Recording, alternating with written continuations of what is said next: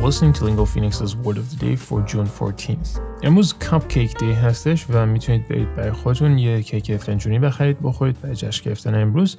و کلمه که می‌خوایم در موردش صحبت کنیم box هست که spelling ش میشه B-O-X box رو از قبل می‌شناسید می‌دونید معنیش میشه جعبه ولی امروز می‌خوایم به کلمه box به عنوان یک verb نگاه کنیم. اولین معنی که می‌خوایم با هم دیگه بررسی بکنیم اینه. To fight someone in the sport of boxing. که مثالش اینجوری میشه.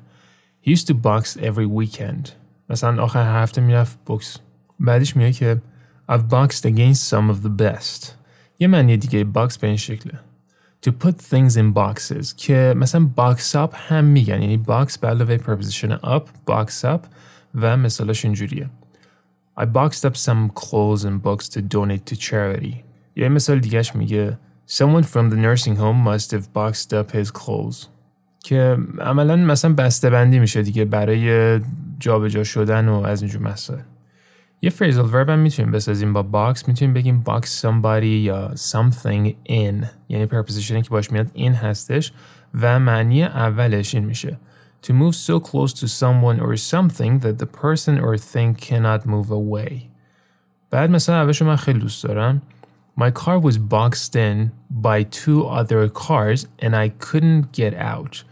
یعنی اینکه یه دوتا ماشین به من چسبونده بودن نمی‌تونستم ماشینم از جا پارک در بیارم که تو ایران مثلا بعضی وقت واسه ما اتفاق میافته.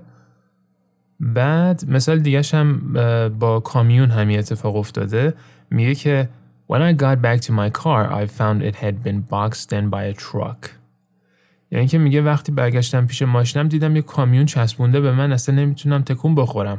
یه معنی دیگه همین phrasal verb box somebody in میتونه این باشه To prevent someone from doing what they want to do بعد مثالش همین شکلیه Married for only a year Connie already felt boxed in بعد مثال بعدیش اینجوریه She did not want to send her son to a school where he would be boxed in by so many rules and regulations. With your word of the day, I'm Mohammed Golpaigani. We love feedback. If you want to email us, our address is podcast at lingophoenix.com, or you can find me directly on Twitter and message me there. My handle is at Moko Paigani.